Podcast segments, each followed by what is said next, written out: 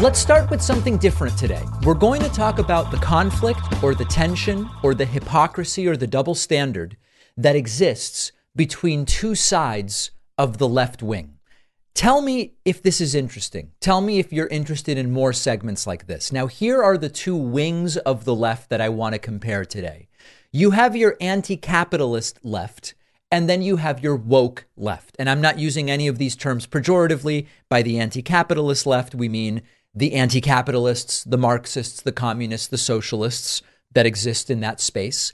And by the woke side, I mean the critical postmodern identity-based left. I'm going to tell you what each subscribes to, and then we will talk about this. Now, there are many on the left who casually believe themselves to be both anti-capitalists and woke, or we, you know, maybe we call it a postmodern critical identity part of the left. What I want to argue today is that these are two fundamentally different ideologies that actually conflict significantly with each other. And many of the people on the left who at least believe that they are both anti-capitalist and woke as defined by critical postmodern uh, are maybe, I don't want to say confused, but maybe just unaware of what these ideologies are. So let's start first with the anti-capitalist left. Sometimes they are Marxists or communists or socialists. Um, the, the core idea here is we are against capitalism at its core. Now, they aren't exactly the same. Marxism, based on the theories of Karl Marx, criticizes capitalism's inherent inequality. It foresees a class struggle that will eventually lead to a classless society. Communism is a political and economic ideology. It wants a society where property is publicly owned. Everybody works and is paid according to their abilities and their needs. And then socialism may be the least extreme of these, for lack of a better term. And socialism wants to socialize the means of production and distribution and exchange. It should be regulated by the community as a whole, not by the government, as communism might say, but by the community as a whole. So that's our anti-capitalist side. We then have the woke, critical, postmodern identity side. And this has its roots in becoming awakened to social injustice, especially as related to race and other identities. It now has kind of broadened, and it means we are most concerned with social inequality, and that includes inequality based on gender, uh, inequality based on sexuality, race, ethnicity, and other forms of identity. And the critical postmodern identity-based ideas really come out of critical theory and postmodernism. It's a very different origin than the anti-capitalist ideology. And the critical side of this focuses on power dynamics, social construction of identity, critiquing universal narratives, emphasizing the lived experience of the individual. That's where identity politics come from, and recognizing the inequalities that come from identity. So the tension between these two sets of ideas is not trivial. If we think about economic ideas versus identity focus, on the anti-capitalist side, the focus is we have a class struggle based around economic inequality. We want to redistribute wealth to achieve a classless society.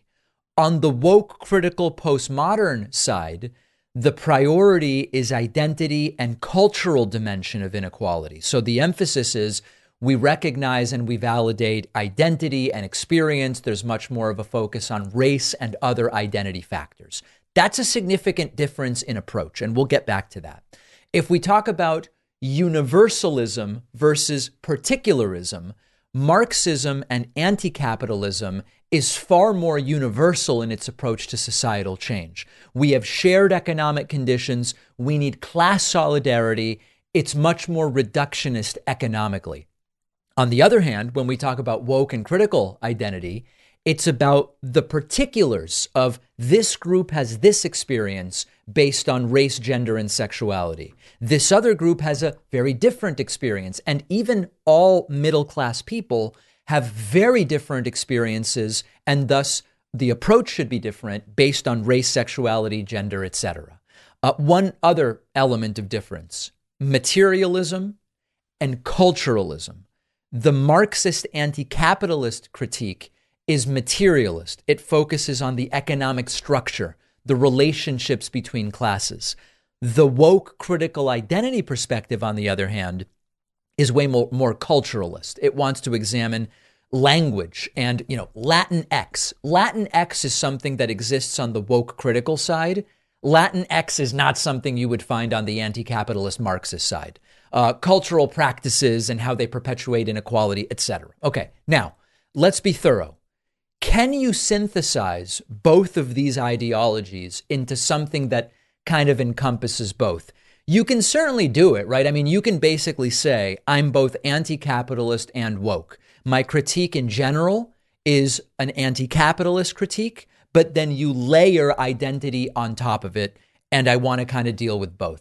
You can do that. The, the problem is that it's a little bit low effort to find what are actually two competing ideologies based on very different scholarship and say, I kind of subscribe to both where they overlap.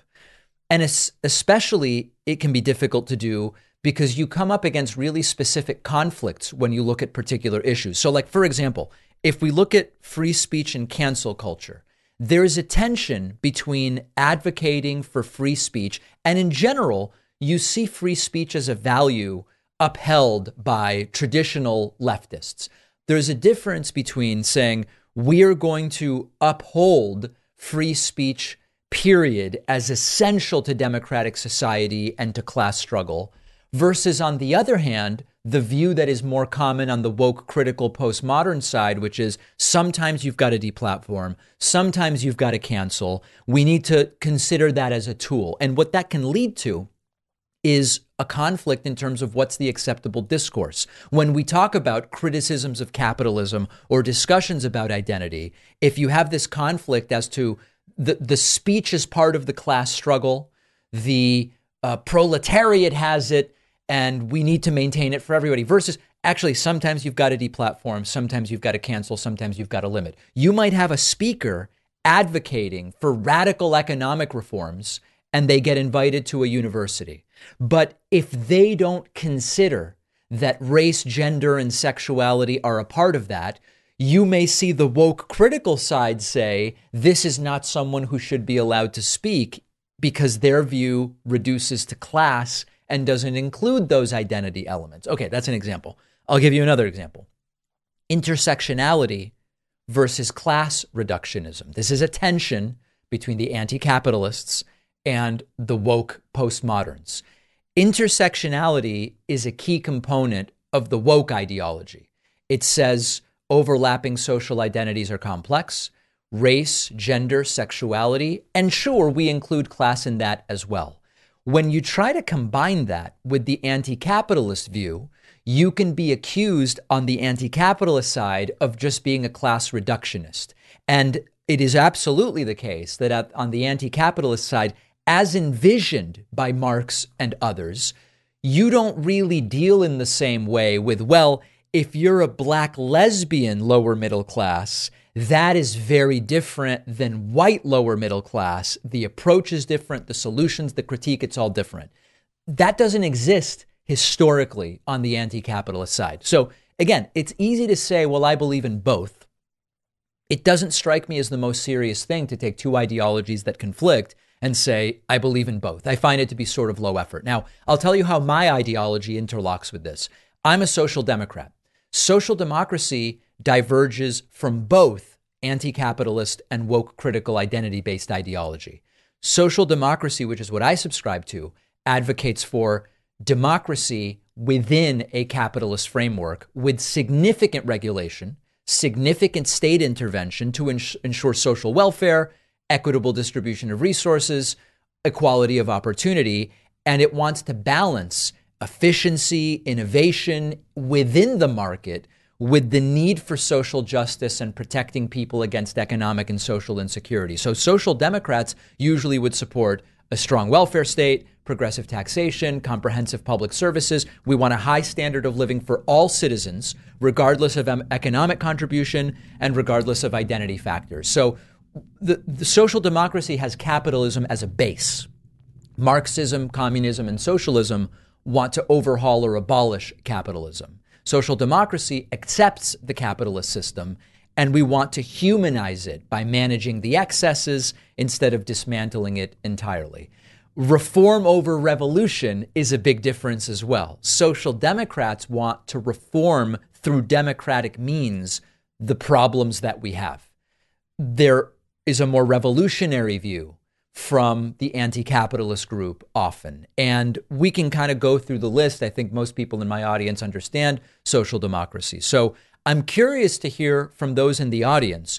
What do you make of this conflict? And why hasn't this tension come to the forefront to the degree that it should, based on the ideologies that these movements come from? Uh, you know, even when you look at pragmatism over purity, when you look at the woke critical side, social democracy is far more pragmatic and doesn't tend to fall into these purity tests and litmus tests, whether, whereas the woke critical postmodern side often does. So let me know your thoughts. Let me know if these sorts of discussions are interesting. Where do you hear yourself falling within this uh, spectrum uh, of the left? And remember, this is all on the left. Every movement I just mentioned are, are movements on the left. Let me know your thoughts and we can follow up the discussion.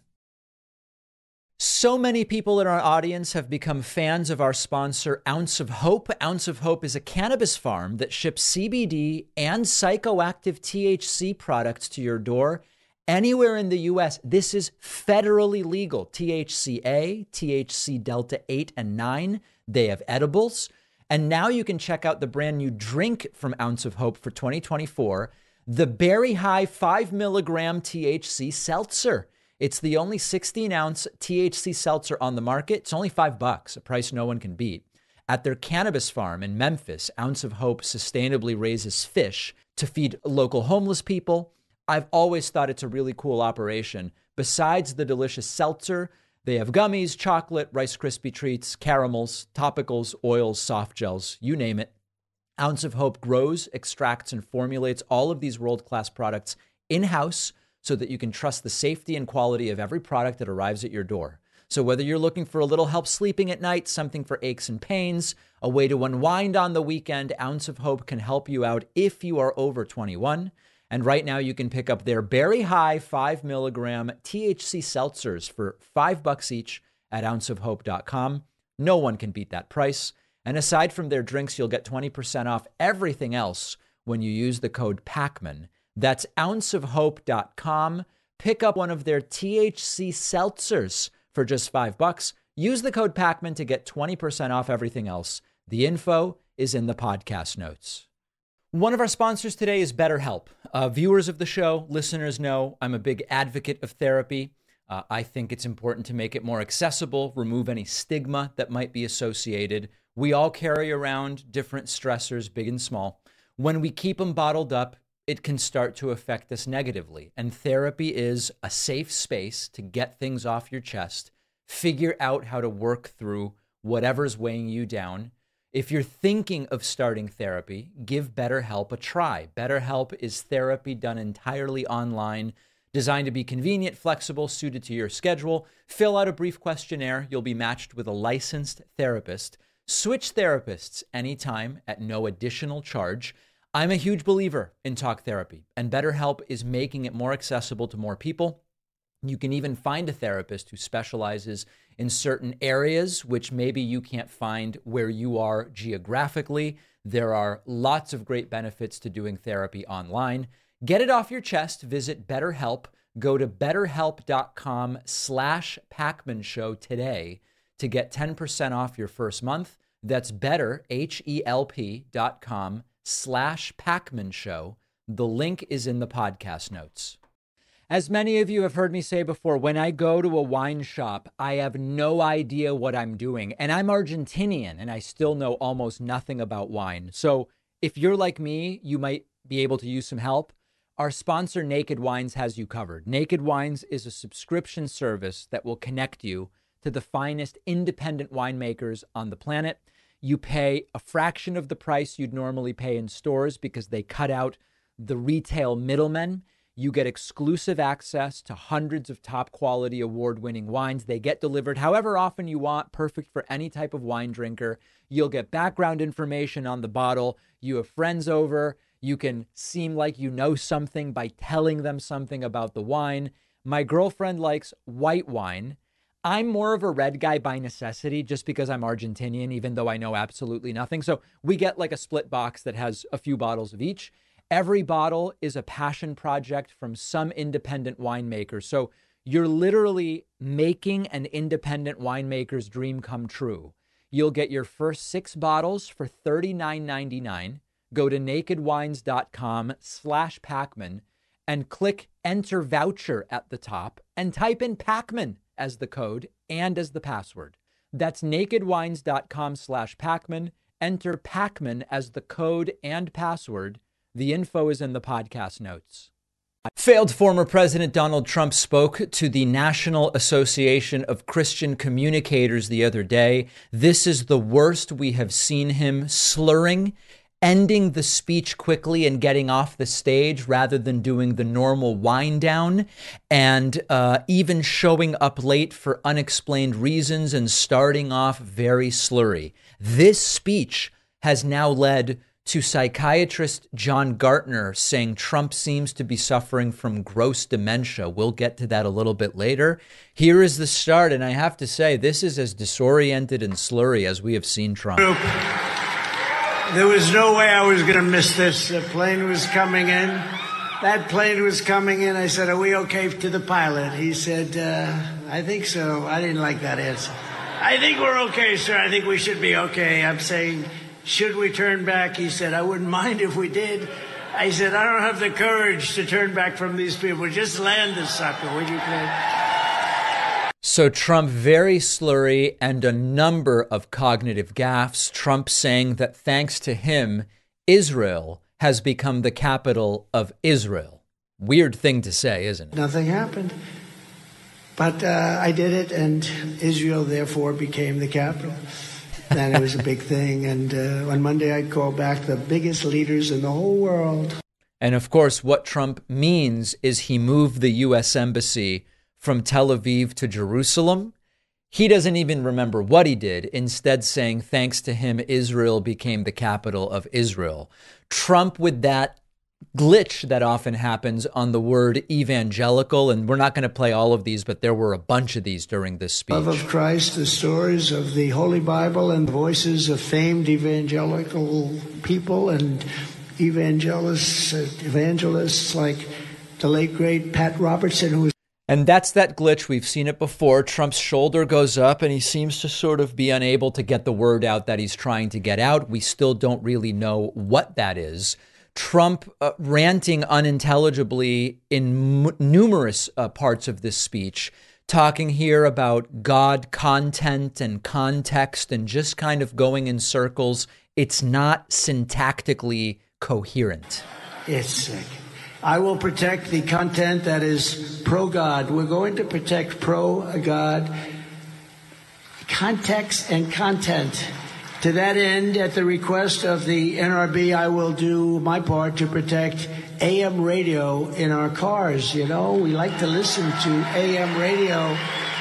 Yeah, um, not really making any sense. At one point, the speech ground to a halt and it is silence. You could hear you could hear a pin drop in this audience. Getting killed. They end up getting shot, mugged.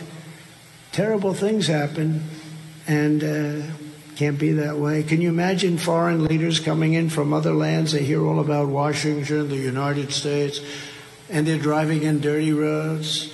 There is a room full of people. I know it's hard to tell from the dead silence. Potholes all over the place, medians that are falling down into the road, and crime and graffiti. Graffiti all over those beautiful marble columns, swastikas. Swats, it's like a pot sticker, a swastika. Don't know what it's stuffed with. Can you imagine what they must think about our country? And I worked hard on that. You know, when I was, when any, any time I drive, when I saw like one or two tents starting to form, I said, go yeah. out there immediately and take down those tents. So anyway, the crowd, uh, it's almost like there's no crowd, but there is a crowd. Trump at one point making the really interesting declaration that you've got men, you've got women, and you've got religion. Those are your three categories. They have to have a political voice. You know, if you think about it, you have men, you have women, and you have religion. If you right. look at it, you have more than the men, you have more than the women. Right. You know, I, I have to admit, that's not something I've ever really considered. Maybe the most rambly moment in the speech was this word salad. And I challenge you to parse the syntax on this one. We will never allow the big media or left-wing pressure groups to silence you, censor you, discriminate against you, or in any way tell you what you have to say. They want you to say what they want you, what they want to have you say, and we're not going to let that happen. You're going to say as you want, and you're going to believe, and you're going to believe in God. You're going to believe in God because God is here and God is watching. Right. God. As you can tell, a deeply spiritual Donald Trump, really, really struggling to read this nonsense off of the teleprompter. And then lastly, and this was the biggest sign that something was up, Trump showing up late and slurring, five, six, seven disoriented and confused bits of speech, and then abruptly wrapping the speech and getting off the stage, cutting it very short. And every indication Trump was just not, something was up and he was trying to get out of here early. Revival.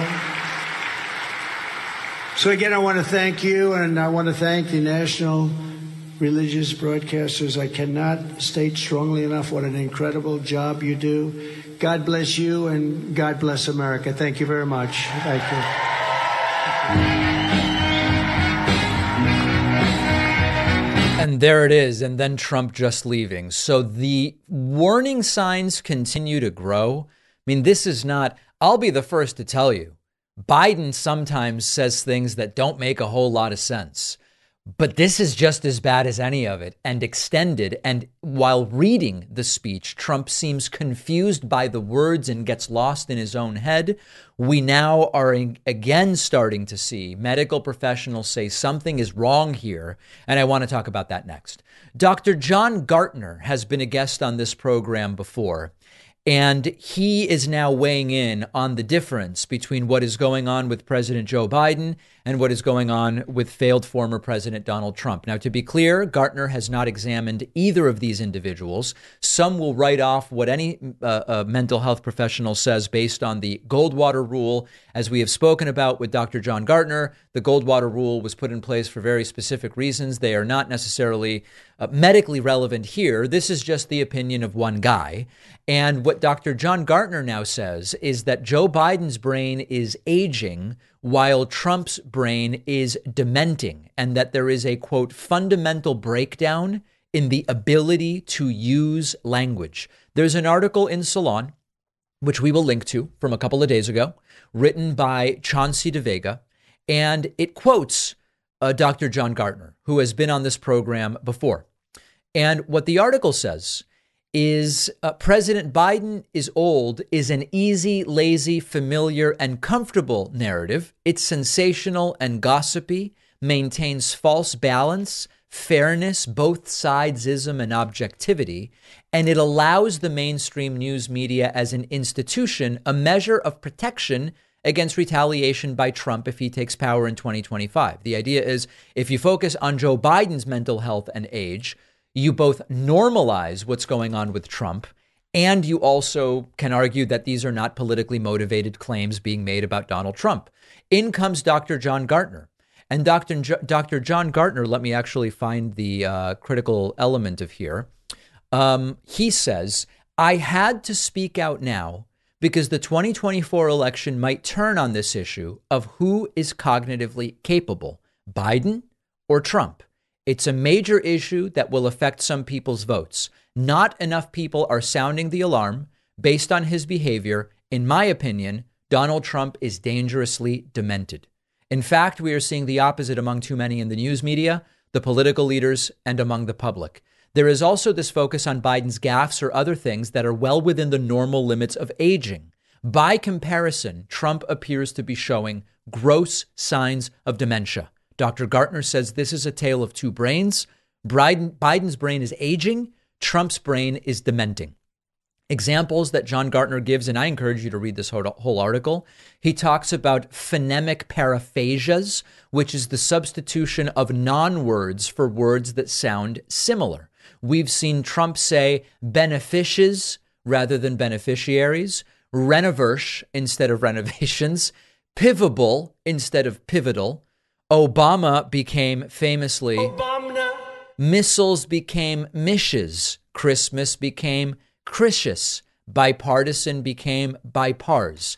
The uh, argument here is that this is a sign of cognitive decline.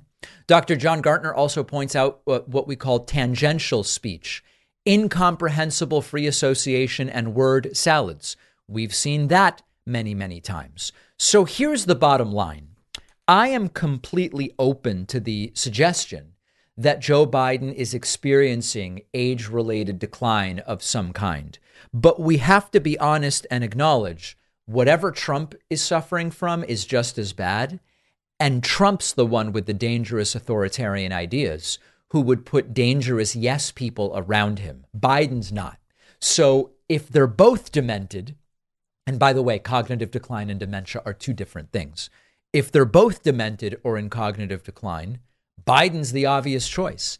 If Biden's the only one in cognitive decline, Biden's still the obvious choice because of how uh, lunatic uh, authoritarian Trump's ideas are. And so there's really very little to think about. Now, we're going to try to have Doctor Gartner on the show soon to um, expand on these ideas. We will link to the article. Take a look at it.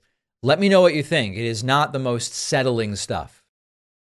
Weight loss is often not easy, especially if you're in your thirties or later. There's no miracle cure, right? The magic diet or the pill or the injection.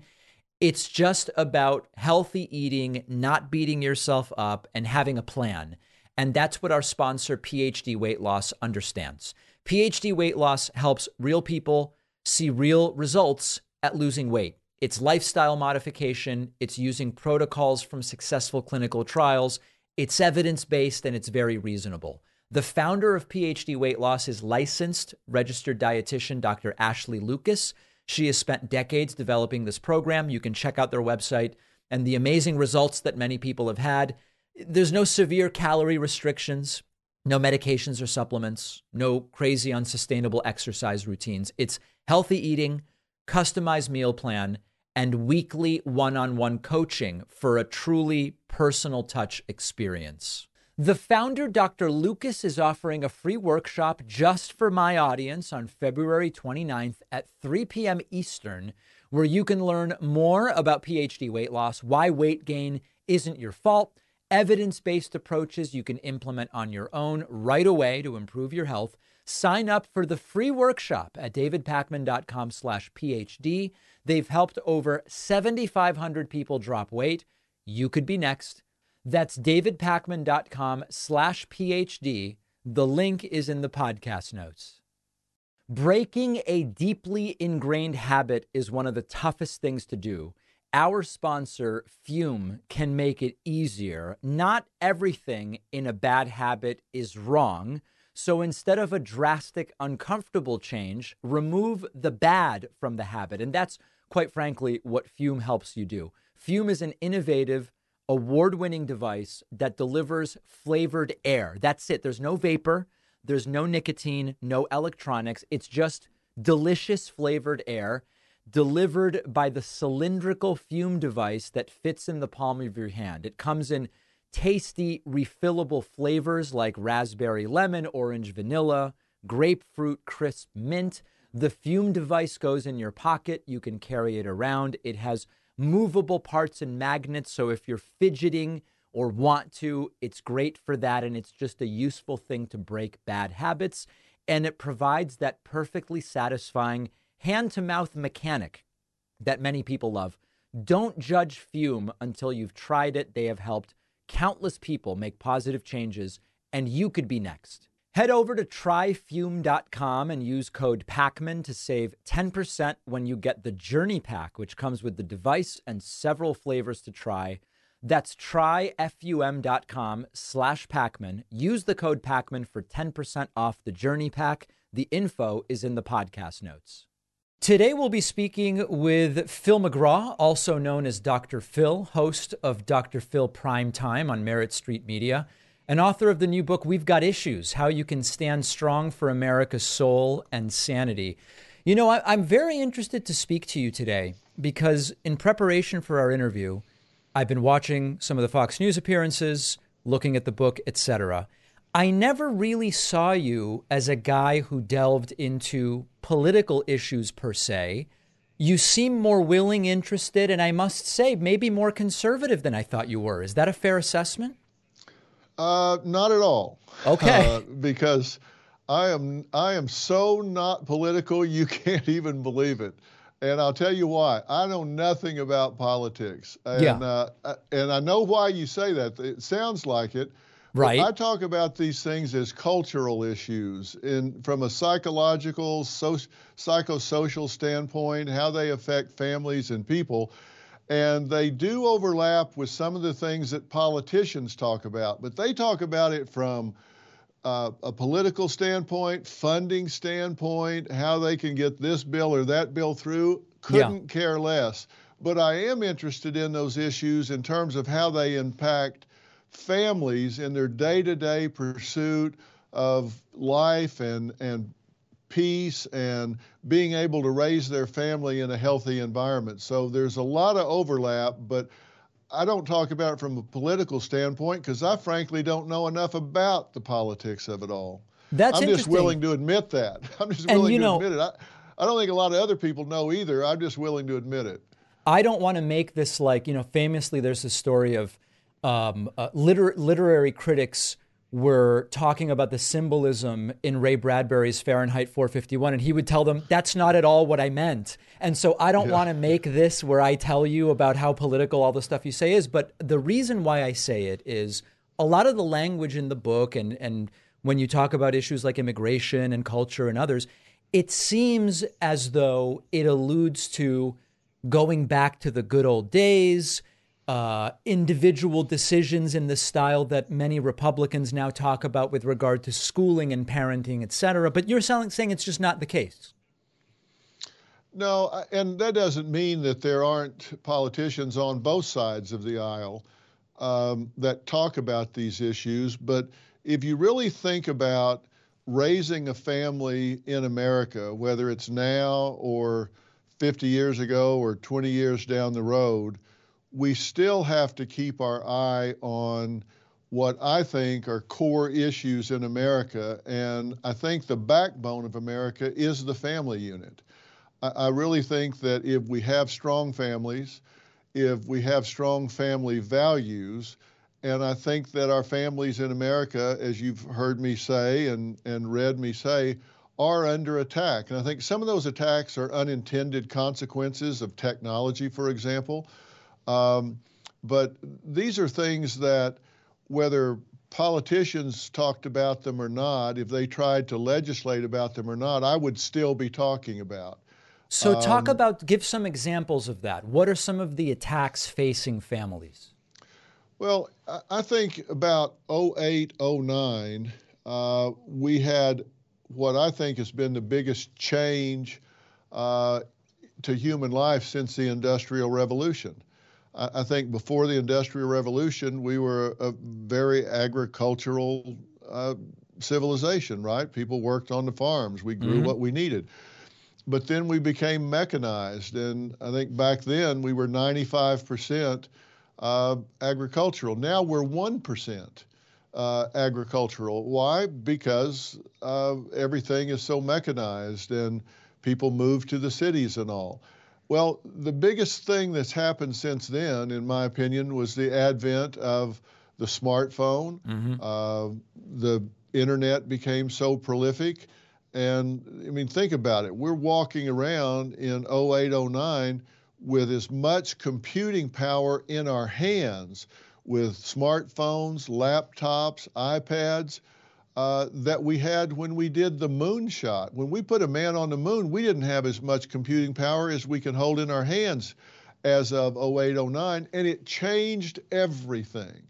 And people stopped being uh, so involved with the reality of life and started getting involved in virtual life. And it's only gone more and more in that direction since that time. And also at that time, yeah. we started seeing the highest levels of anxiety, depression, and loneliness in young people since records were kept.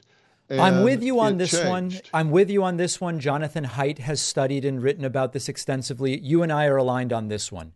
What yeah. about the ones that fall under what you call the tyranny of the fringe? Because I don't think the smartphone example falls under that category, right? No, that's why I say some of this is the unintended consequences of like technology. But yeah. then we've got uh, some where we've got people that are just trying to change uh, some of the core values in America, core values of family, trying okay. to rewrite history. Uh, and we, we've got people that are coming in saying, well, we want to change history, we want to change what kids are being taught in history, we want to change biology, we want to change uh, all of the things that we have for a hundred years uh, had empirical data to support. But tell me more, uh, about, I don't want to change... gloss over this. I, I want really want to understand this. Changing history. Okay, what, what was the history that used to be taught that now has been changed by the tyranny of the fringe? Well, uh, you know, pick an area. We can talk about biology, where we have always had two sexes. But what about but history? Now, just to pick history, not biology, because you said history, biology. What about history? Well, there's a lot of history to biology, and you would be missing a big point to pretend that there's not historical biology. Uh, but if you want to talk about history, we can... Uh, not in biology, but just talk about the history of mankind. Yeah. We've got areas where they don't want to talk about slavery. We, we had one uh, group of people that wanted to start describing slavery in history books as involuntary relocation. Right. This was not involuntary relocation. This was slavery. And we've got people that are wanting to rename schools because people that were doing what were the mores and folkways of the times now would clearly uh, be doing things against the law, certainly against mores and folkways, because they were slave owners at the time, uh, are saying, well, now we have to tear down these statues, we have to rename these schools, and we don't want to teach about them. We have to learn from our mistakes as a society. We can't pretend those things didn't happen. They did happen. They were dark and ugly times in American history. We don't want to pretend those things weren't there. So let that, me see if that, I understand, crazy. Because there's a bunch of stuff. So if I hear you correctly, you're not in agreement with those who want to minimize the tragedy and brutality of slavery, but you also want to keep the school names. If a school is named after a slave owner, you're also okay with that because it will remind us and we will learn from it. Am I understanding that correctly? I think you're oversimplifying what I'm saying. What okay. I'm saying is, if you're wanting to change American history to pretend that these people did not exist, and you want to measure them by today's yardstick rather than the yardstick at the time, that's what is referred to as presentism. And that's like saying, okay, you're going to drive through a neighborhood and the speed limit is twenty. And you drive through that neighborhood doing twenty, and then they come along and say, you know what, we're going to change the speed limit to ten, and we're going to give you a ticket for speeding when the speed limit uh, was twenty. Mm. It's now ten, but you weren't speeding when you were doing twenty, but now it's ten. We're going to give you a retroactive ticket for doing what was acceptable at the time. That's called presentism.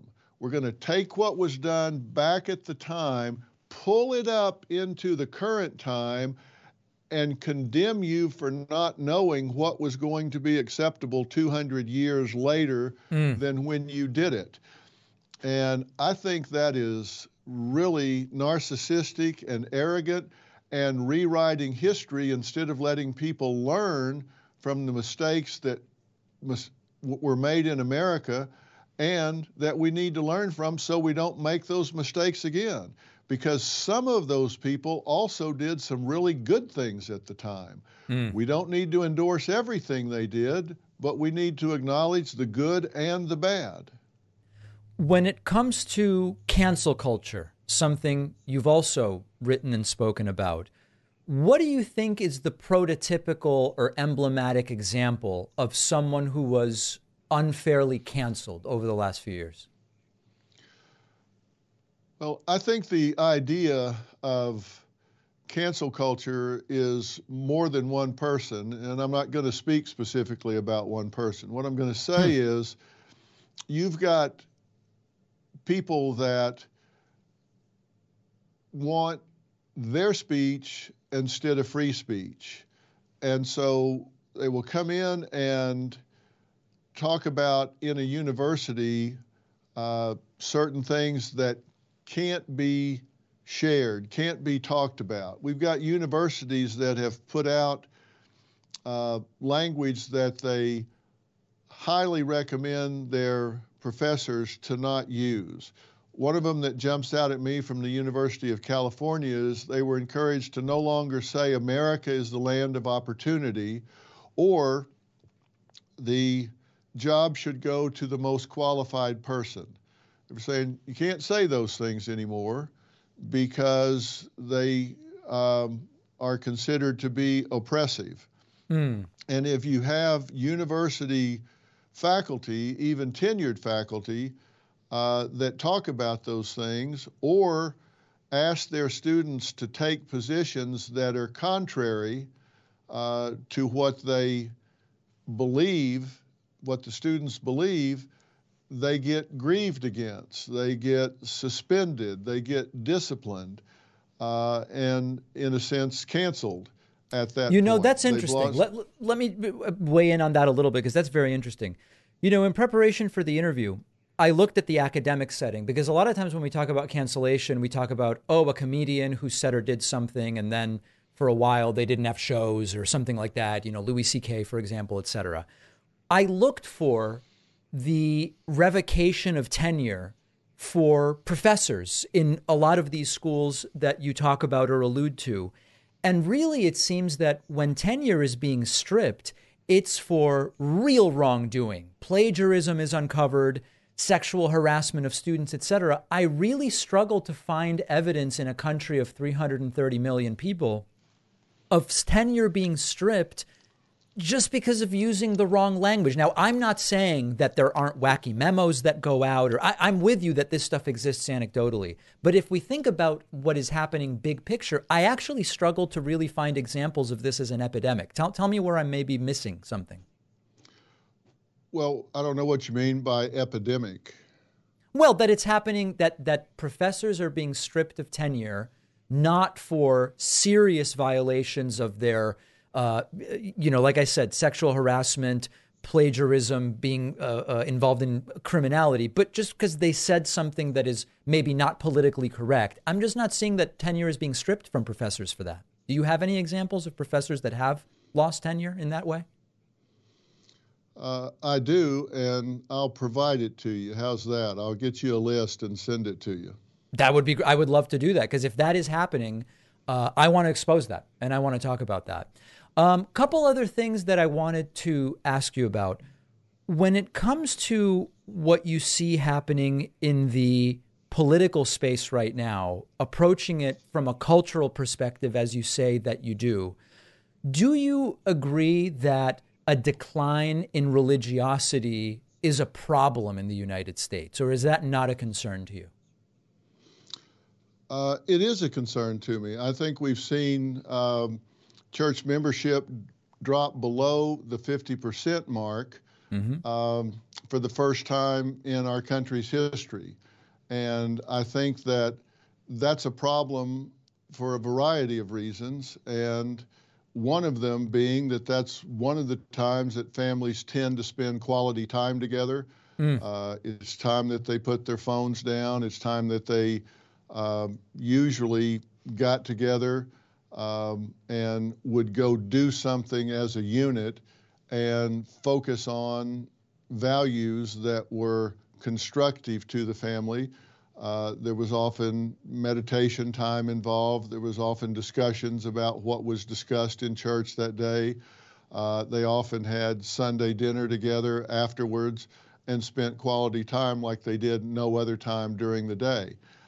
And I think it also is a product of our lesson, um, our lessened uh, birth rate, which has dropped because a lot of people join church Uh, when they have children because they want their child to be baptized or christened hmm. or whatever. And the fact that we've seen our birth rate drop to around one point six uh, from two point one, which is necessary to sustain yes. um, our infrastructure right now, uh, is a problem. And it seems that that's one of the main reasons that church membership has dropped off. There's fewer kids to go get baptized, christened, or whatever, uh, so people have less reason to go to church, and that's a byproduct of the le- of this of the lesser birth rate.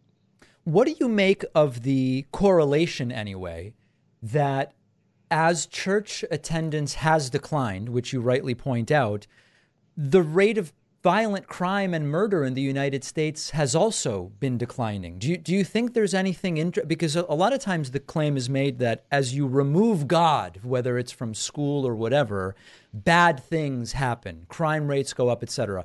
But we continue to see violent crime rates decline in the United States, correlating with decreased church attendance. What do you make of that?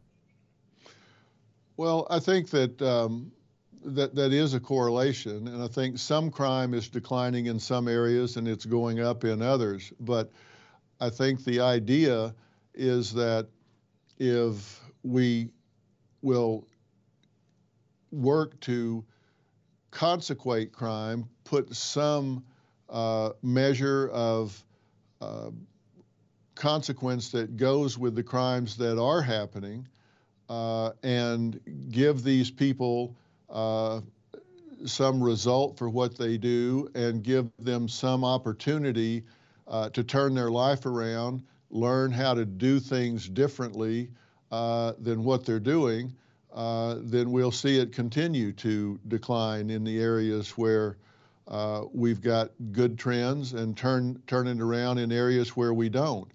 But what I think is most important, uh, particularly among our young people, Uh, is that we make sure that our parents are involved in our kids' lives so they don't get started in even misdemeanor crime right now. That's shoplifting, for sure. Shoplifting is up, and uh, these are misdemeanors, a lot of which don't get prosecuted. Uh, and you wonder, a lot of this is happening with young kids, and I, I fear they're getting exploited by gangs, and you wonder, where are their parents? Mm-hmm. Um, if if they are vulnerable to gangs using them to go do shoplifting, uh, which you know annually is over a hundred billion dollars a year uh, in terms of overall loss and shrinkage from corporations, uh, then you, you know somebody's doing that, and a lot of it is organized crime, and they're exploiting young people to do it because they know there's not a lot of consequence for it. Mm. And you got to wonder, where are their parents? Um, do they know what they're doing? Are they talking to them about this? Are they discussing it with them so that they don't get caught up in that? And that's not a violent crime most of the time, um, but it's still a crime, and it speaks to the values that they're holding or not holding. Uh, I know that we're uh, at the end of our time, and I don't want to keep you over. I'll remind the audience, the new book is We've Got Issues, How You Can Stand Strong for America's Soul and Sanity. I really appreciate your time and insights, and being totally transparent, having never spoken to you before. A lot of what you're saying sounds very conservative to me, which doesn't necessarily mean it's bad. I happen not to be a conservative. Some in our audience are. That's my read of it all, and I think it's very interesting to see you wading into some of these topics. And don't forget that I said I was going to send you a list of yes. professors that have had consequences, and I expect you to share that with your listeners when I do. We will include it in the YouTube description. You have my promise, sir. All right. And you have my promise. I'll send it to you. All right. Appreciate your time. Thank you so much. I'm glad we were able to make this work. If you've been thinking about getting a new mattress, Helix Sleep is where I would start. I've been sleeping on Helix mattresses for years now. I recommend Helix to everyone, which is why I wanted them as a sponsor. If you don't want to take my word for it, Helix has been awarded number one mattress by both G Q and Wired magazine. And one of the things that makes Helix unique is their sleep quiz. I didn't really know what kind of mattress would be best for me, but you do this short sleep quiz, you answer questions about your body type and your preferences, what position you like to sleep in, and Helix will match you with the perfect mattress for you, so you know you're actually getting something tailored to your needs instead of going in blind like most people do. I got my Helix mattress designed to stay cool at night since I hate getting hot while I sleep. Shipping is always free. You get one hundred nights to decide whether you like it. My audience gets a huge twenty percent discount off of all orders, plus two free pillows. Go to helix sleep dot com slash Pakman and enter code helix partner twenty at checkout. That's helix sleep dot com slash Pakman. Then use code helix partner twenty to get twenty percent off and two free pillows. The info is in the podcast notes. You've heard me talk before about the show's financial accounts being hacked. It is a horrible experience. It can happen to anyone. Look at the stats, and our sponsor, Aura, gives you peace of mind. Aura is the all-in-one solution to keep your accounts safe. Aura scans the dark web for your personal info, emails, passwords, social security numbers, and alerts you if anything is found and helps you fix the problem fast. You also get alerts about suspicious credit inquiries. Aura protects all of your devices from malware with state-of-the-art antivirus, and Aura helps you manage what your kids can do on their devices with really easy-to-use parental controls. You can try Aura for free for two weeks at aura.com slash Pakman. Your usernames and passwords could already be floating around. It takes just seconds to find out using Aura's free trial, so you can change your passwords if you need to. That's aura.com slash Pakman. The link is in the podcast notes.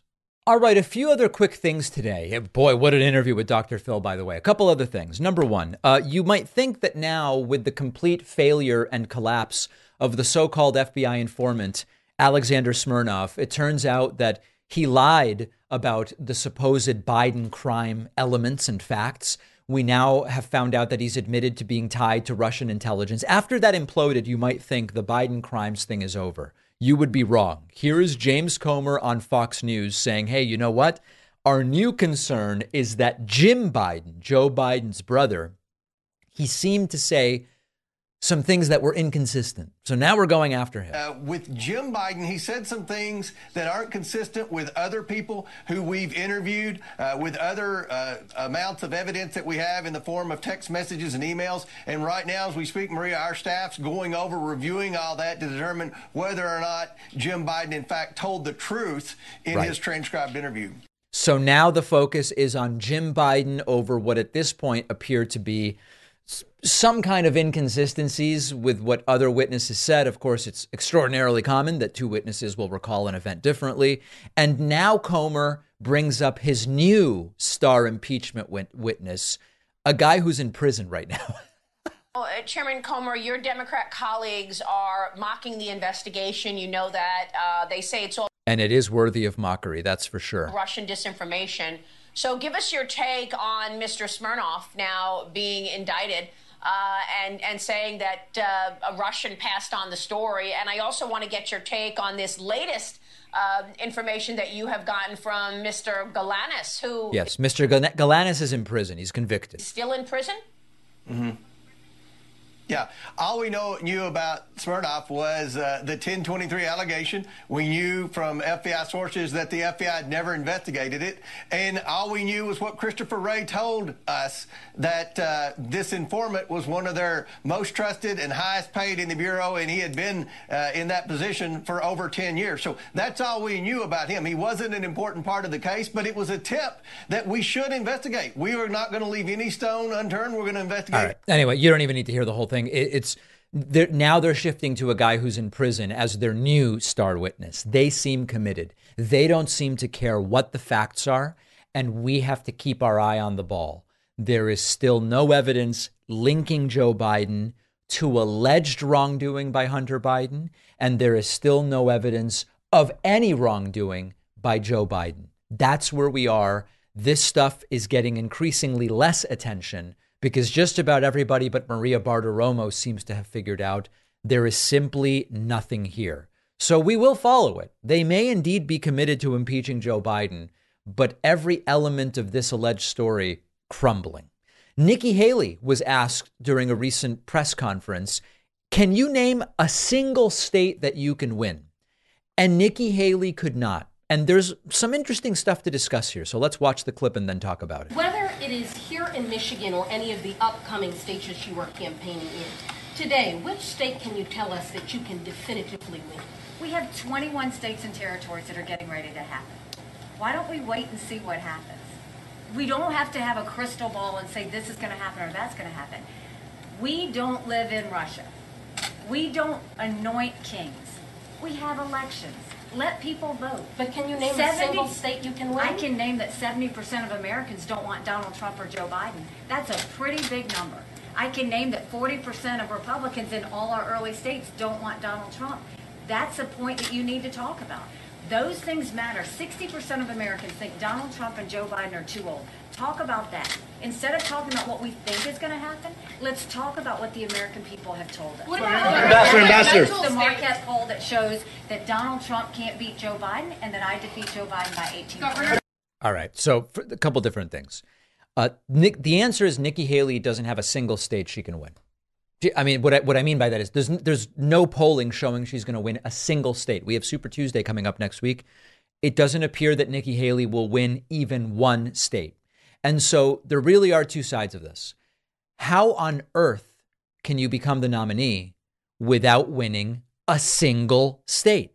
On that basis, she can't win.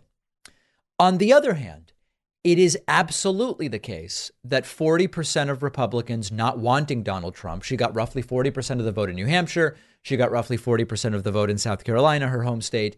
That is significant. That is meaningful. It should really make the Republican Party consider what to do, given that much of that forty percent who supports Nikki Haley will not vote for Trump under any circumstances if he is the nominee rather than Nikki Haley. So that's...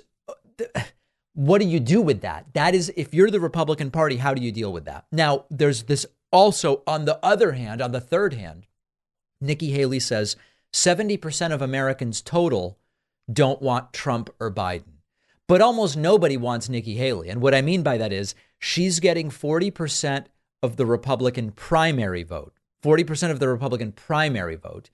And they are about forty-five percent of the total voting base. So the people voting for Nikki Haley in the primary are around eighteen percent of the electorate extrapolated. Now, of course, it's more complicated than that. There are people voting Trump who would vote for Nikki Haley if she were the nominee. There are probably some people who would vote Biden over Trump, but would vote Haley over Biden. I know a couple of them. I have a couple of friends in that category. So it's a little more complicated. But when she says seventy percent of the country doesn't want Trump or Biden, we only know that about eighteen percent of the country wants her. So that's also not a winning scenario. But we have unique circumstances here. And as I've explained before, and people write in and they, they say I'm being so, sort of sort of glib, or when I say she's sticking around in case Trump dies or is in prison. And that's the reality. I don't know how else to say it. She's pointed out Trump's significant decline. We know Trump's not healthy. We know Trump is facing four different trials, some of which may be adjudicated before the election. Could Trump really be sentenced by then? Probably not, but maybe he maybe he could, and he just wouldn't be reporting to prison. I mean, we, we just don't know. But we have these unique circumstances where she is incentivized to stick around, even if she has not a single state that she is likely to win, because of the unique circumstances here and because we've never seen anything like it. So it, she's right in some sense. She's distorting in another sense. You know, the poll where she says she beats Biden by eighteen, but Trump loses. That is a, a hell of an outlier poll. Certainly not representative of most of the polling, but I want her to stay in. Her staying in helps Joe Biden in the long run, I think is pretty clear. It angers Trump. It forces Trump to continue spending at least some money that he increasingly doesn't have to try to keep Nikki Haley um, uh, uh, fr from making a serious run against him. And so I hope she stays in. I see no path to victory for her, but that's her problem, not mine. We have a voicemail number.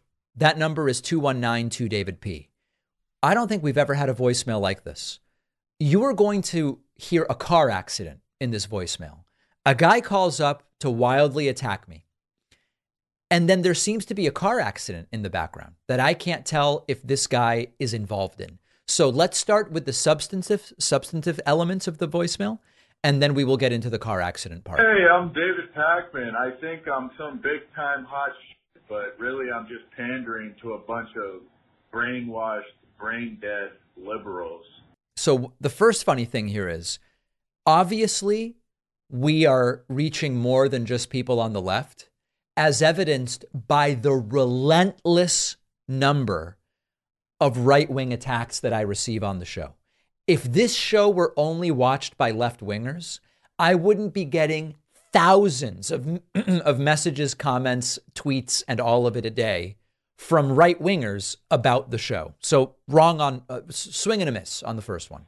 That are just going along with the same song and the same dance. So the idea that all of the leftists in my audience are of the same mind is obviously untrue. In fact, there are major conflicts among my audience. My audience has conflicts between the capitalist and anti-capitalist wings. Look at my subreddit. That's a big area of contention.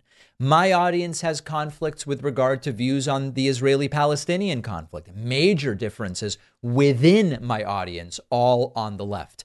My audience has differences on their issue, on their views on transgender issues and what should and shouldn't be allowed. And these, these are all at least nominally people on the left. So the idea that we have a monolithic left-wing audience, just look at my subreddit and you'll see that's not the case. All right, so let's continue. And then we get to the car accident here. They're so damn senile. They got a senile president in office that damn near can't even speak. But guess what? It don't matter to them. Hmm. They're being told what to do, what to think, what to say, how to feel. And all this jerk's got, this David Pakman jerk, all he cares about is enriching his pockets. He wouldn't be there talking about Trump every single day if he wasn't getting paid. He'd be one of those jerks in the office trying to talk shit about Trump and the business. Oh my God. Oh my God. Oh my God. Oh my God. Oh my God. Are you okay?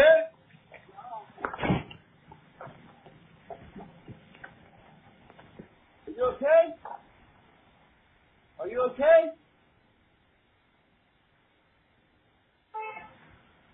Almost hit me too, man. Oh my God. Thank God. He hit me a lot. Yeah, yeah, he hit you for sure. Ah, damn it. Thank God he didn't get me, man. I'm so sorry, bro. Wow. So I don't know what happened. Hopefully everybody's okay. Uh, almost every claim made uh, by the individual before the car accident was wrong. And I hope everybody uh, is okay there. That's, that's pretty scary stuff to hear.